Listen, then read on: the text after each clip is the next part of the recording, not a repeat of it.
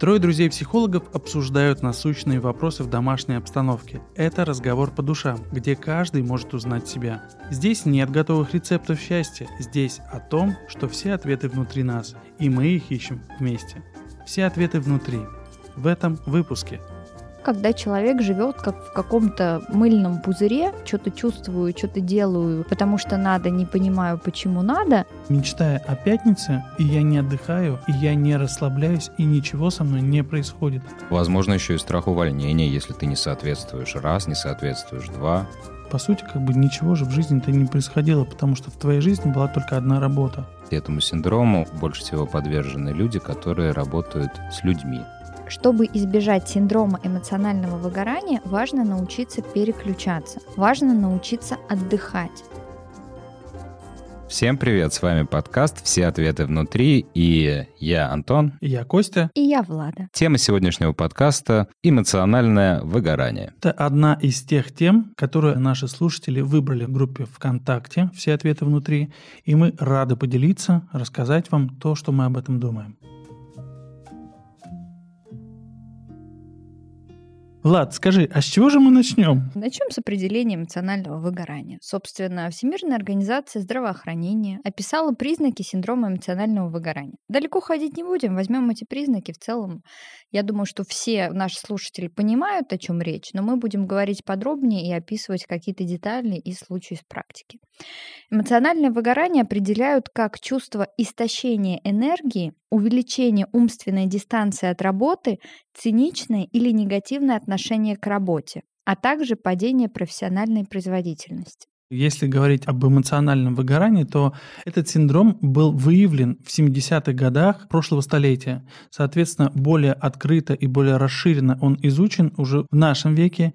И по данным соцопроса, в 2021 году в России примерно две трети россиян выгорели, сталкивались с этим эмоциональным выгоранием. Так что же это такое? Ты знаешь, я вот здесь добавлю одну очень важную пометку о том, что эмоциональное выгорание официально не признано заболеванием, но служит серьезным фактором, влияющим на здоровье человека. То есть вообще это очень серьезная тема, потому что синдром выгорания имеет черты, схожие с депрессией. И на ранних стадиях, когда появляется этот синдром, его можно описать как за обычную усталость. Однако усталость не проходит, ты вроде отдыхаешь, но ничего не меняется.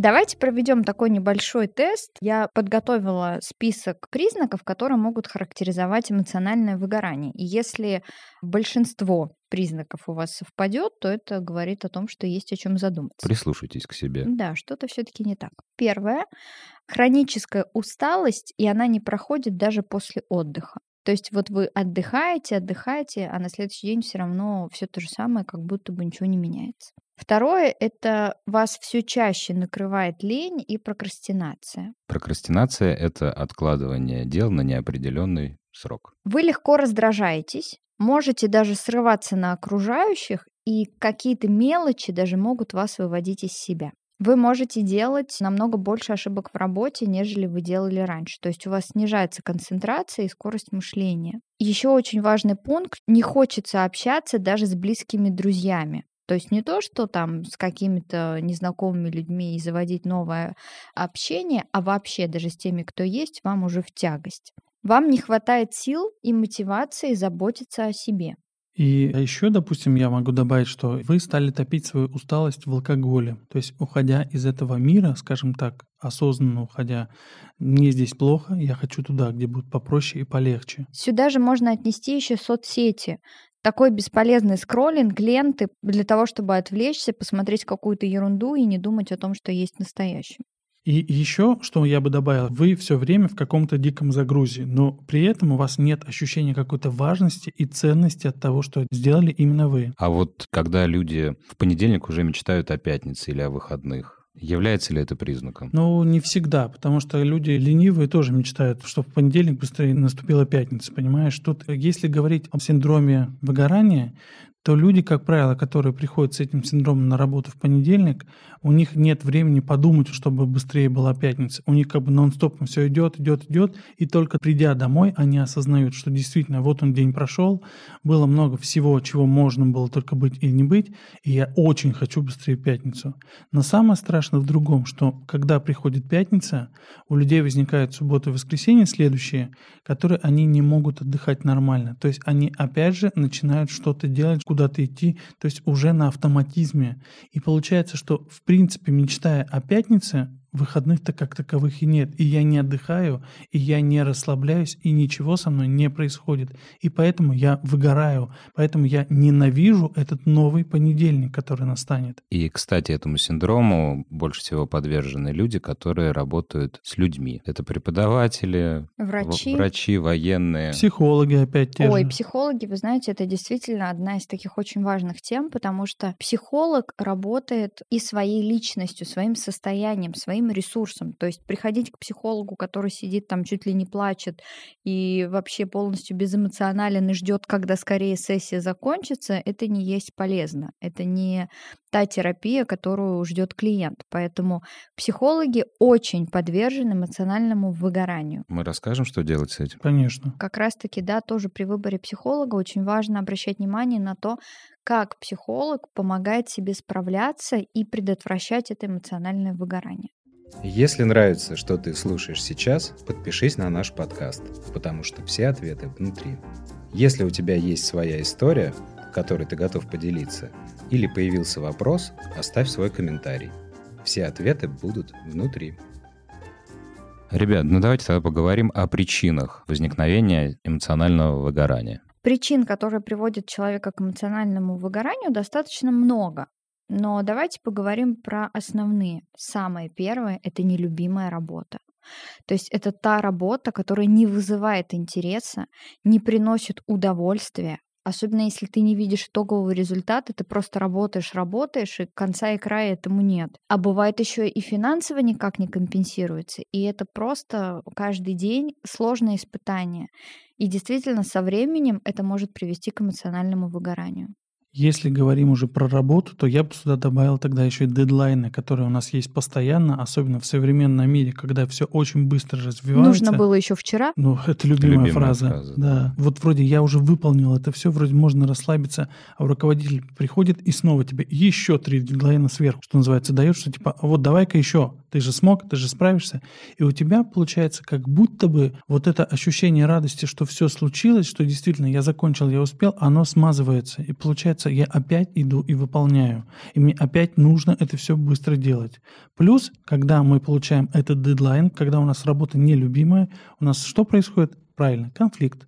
Конфликт на работе, нездоровая атмосфера, потому что я озлоблен, я агрессивен, и я не могу концентрироваться как бы на своих чувствах и мыслях и эмоциях. Вот, кстати, постоянное существование вот в этой напряженной атмосфере, в стрессе постоянном, в рабочем пространстве, это тоже один из факторов возникновения эмоционального выгорания. Но опять же, этот стресс постоянно, как ты говоришь, да, это в основном это все-таки в больших городах, то есть в крупных, в миллионниках, когда вот этот темп жизни заставляет людей быть здесь и сейчас, бежать быстро, все получать. И то есть нет такого темпа, как в маленьких городах, когда можно чуть-чуть расслабиться, когда можно что-то как-то отдохнуть. Подождать автобус два часа. Можно, да, а здесь нельзя. Тут ты быстрее, быстрее, быстрее. Тебе нужно уже это, пятое, десятое, все успеть, все сделать. Там, не знаю, мужу погладить рубашку, тут же вечером купить еды, тут же сделать чертеж, который требуется на работе. И ты должен постоянно 24 на 7 быть в этом состоянии стресса. Но ты знаешь, я бы добавила сюда еще именно конфликтную обстановку. То есть, когда есть конфликт с руководителем, вы не можете найти общий язык, и постоянно происходят вот эти вот ссоры, ругани и так То далее. есть человек находится под давлением Да, постоянное время. давление, либо конфликты с коллегами. То есть есть какие-то коллеги, с которыми мы постоянно там ругаемся, не можем найти общий язык, и то есть человек тоже постоянно находится в этом стрессе Или человека все время оценивают. и оценивают не в лучшую И сторону. не в лучшую сторону, да. Сейчас модно же во всех компаниях вот эти KPI, различные показатели производительности труда. То есть есть ты работаешь в постоянном стрессе, в постоянном давлении. Я должен, мне нужно, я Мне нужно это бегу. выполнить не хуже, чем Вадик. Из там соседнего кто-то еще, отдела. да. Особенно, когда начинают сравнивать с этим Вадиком из соседнего отдела, как бы создавая искусственно вот этот культ личности, культ успешности, и ты как бы чувствуешь себя уже как-то не особо. Потому что если меня уже начали сравнивать с Вадиком, то что будет дальше? Значит, мне нужно быть как Вадик, и поэтому я бросаю все, и я направляю свои, что называется, лыжи в ту сторону, где Вадик. В Чтобы быть сторону так- Вадика. в сторону Вадика, да.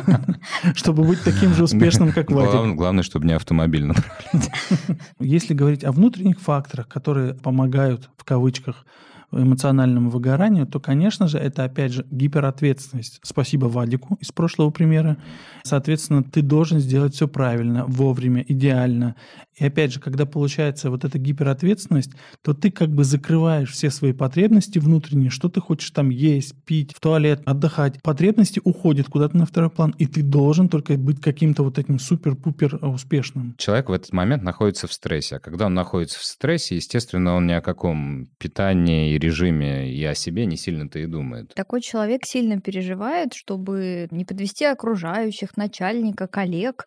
Важно прийти на помощь и сделать работу, которую от меня ждут. А возможно, еще и страх увольнения, если ты не соответствуешь раз, не соответствуешь два. Это вообще просто тяжелая атмосфера, когда ты работаешь и боишься, уволят тебя или нет. Тогда мы говорим уже на тему убеждения. То есть у нас есть какие-то ограничивающие убеждения, которые не дают нам жить как-то спокойно. То есть я должен работать, чтобы содержать На себя. там. износ. на износ, да. Отдохнем на пенсии, там условно как бы. Или там я вот сейчас должен год работать, чтобы потом две недели где-нибудь в Краснодарском крае отдохнуть на море. Ты знаешь, очень важно вообще отношение человека к работе. То есть насколько он оценивает важность работы в своей жизни, насколько он может там, если что, найти другую работу, и в целом насколько он может расслабляться. Вообще что-то кроме работы у него есть Да. в жизни? Еще другая жизнь важна для того, чтобы не отдавать работе самую приоритетную ценность, и тогда, конечно, ты на этом зацикливаешься, вся твоя жизнь это и есть работа, если там что-то происходит, то для тебя это ужас ужасный. Вот ты сейчас говорила, я поймал себя на мысли, что по сути, когда тебе уже будет глубоко за, ты начинаешь вспоминать, что было в твоей жизни, и по сути, как бы ничего же в жизни-то не происходило, потому что в твоей жизни была только одна работа. То есть получается, что мы живем, чтобы работать, а не наоборот. Не работаем, чтобы жить. И как бы вот эта подмена понятий уже не особо нам заходит. Сколько было вообще исследований на тему того, что большую часть жизни мы проводим на работе. А вторую во сне, А да? вторую во сне, да. Большую часть. Очень счастливая жизнь. Еще одним важным фактором, чтобы избежать эмоционального выгорания, очень важно научиться переключаться на отдых. То есть работа работой, конечно, это ответственность, конечно, это обязанность, но очень важно уметь распоряжаться своим временем и проводить его качественно. И что же тогда делать, когда вы находите у себя эти признаки? Важно научиться отдыхать. Что это значит? То есть не просто я ушел на выходные, а сам вечером там делаю по работе или разговариваю с начальником, а действительно эмоционально я в это больше не включен. То есть я строю свое расписание так, чтобы я мог заняться какой-то другой деятельностью, съездить на дачу, побыть с семьей. Выключить все гаджеты, Да, чтобы н- они тебя не не скроллить беспокоили. ленту бесполезно просто так, а провести это время качественно, с пользой, возможно даже, а иногда просто отдохнуть, просто провести день в тишине, насколько это возможно, да, побыть с собой. Если идти глубже, вот в то, что Влада говорит, я бы тогда еще отшагнул на шаг назад и посмотрел, из-за чего это все возникает. То есть найти саму ту точку невозврата, когда я вдруг стал вот таким, скажем так, зависимым от этого состояния. То есть найти причины личностного того кризиса, то есть понять, что именно в нашей там работе, жизни, в окружающей обстановке невозможно терпеть, и что с этим нужно делать. И благодаря этому тогда будет проще и легче осознать, что же у вас есть в будущем, то есть что вы можете изменить. Ты говоришь о том, что человек, когда сталкивается с таким состоянием, ему важно осознать, как он туда попал и что с ним происходит в этой истории, да? Да, да, то есть опять же, насколько вы сможете сами это сделать, тут вопрос. Если вы не сможете, то вам помогут психологи. Кроме того, как мы уже говорили в прошлых наших подкастах, самый главный момент – это нужно установить ваши личные границы. То есть что это, про что это, условно, как бы, да? Почему начальнику вдруг можно вам говорить, иди делай еще там три отчета до завтра до утра. Или, Или выйди в выходной. Да. Или насколько меня вообще уважают на этой работе, на которой я работаю, ставят ли они вообще меня во что-то, в мои интересы, приоритеты и так далее. Важен ли я вообще здесь? Понятно, что вы не сможете прийти в лоб спросить начальнику, а я вообще вам важен? А почему? Ну, как бы это звучит... Ну, что в этом такого? Прийти, представляешь, возник вопрос, а важен ли я для нашей компании? Ты идешь müdür, к руководителю и говоришь, я ценен для вас или нет? Мне кажется, нормальный вопрос. И он тебе скажет, мы же тебе зарплату платим, значит, ценен. Вот, и нормально, ценен. И что тогда ты этим вопросом выяснил? Ну, я нашел подтверждение, что я ценен. Мы же сейчас при... об этом говорили. Но при этом ты же также продолжаешь дальше работать 24 на 7. Получается, что меня оценили, опять же, да, именно в ту зарплату, труды мои, как сейчас есть. Но я-то к этому не готов. Ну, вот это другой вопрос. Как тебе это, окей или нет? Мне нет. И, соответственно, тогда я иду и говорю условно об этом, то есть выстраиваю свои границы. То есть я готов это делать, но при вот таких-то условиях, пожалуйста, давайте обсудим. Да, это про выстраивание границ. Того, что ты понимаешь, что мне это не окей, я хочу сделать это иначе, чтобы мне было комфортно. Я хочу играть по своим правилам. Но при этом ты обсуждаешь это с начальством, и как бы здесь, конечно, есть право выбора. В том плане, что они могут сказать, да, окей, мы согласны на это, или они могут сказать, нет, мы не согласны. И ты должен быть готов к этому. И тогда у тебя тоже есть право выбора оставаться здесь или уходить. Действительно. И это же прекрасно, когда у нас есть выбор. Очень важный момент, который приводит к эмоциональному выгоранию, это неумение распознавать свои чувства и эмоции. То есть это то, когда человек живет как в каком-то мыльном пузыре, все, что с ним происходит, просто как в тумане, что-то чувствую, что-то делаю, потому что надо, не понимаю, почему надо. То есть это про то, что у человека очень низкий эмоциональный интеллект. Вот такой автоматизм, да? То да. есть человек на автомате просто живет и не особо понимает, а что же он в конкретной точке чувствует. Это такой как робот. Биологический. Да, только мы все чувствуем абсолютно все, но если мы не распознаем, это не значит, что чувств нет. И как раз-таки симптомами вот этого эмоционального выгорания может быть злость, когда мои границы на работе нарушаются, и я часто злюсь. В конце вечера, когда человек анализирует свой день, он понимает, что да, у меня было очень много злости, видимо, потому что там нарушались мои границы, и что-то мне с этим не окей. И эта злость уже приходит в какое-то мое перманентное состояние. Еще может быть сигналом грусть, подавленность, когда у меня нет часто настроения, вот я не хочу идти на эту работу, из-за этого у меня уже пропадает вкус жизни. Вот сейчас ты говорила про вечерний, условно говоря, осмотр собственных чувств. Чаще всего люди вечером, когда приходят с работы, они близким наваливают какие-то истории со своей работы, что вот этот то-то, вот этот то-то, а их самих-то в этих историях как бы и нет. И здесь важно, дорогие слушатели, поймать себя на этом и посмотреть на себя, что же я вот чувствовал в этих ситуациях и как мне это было.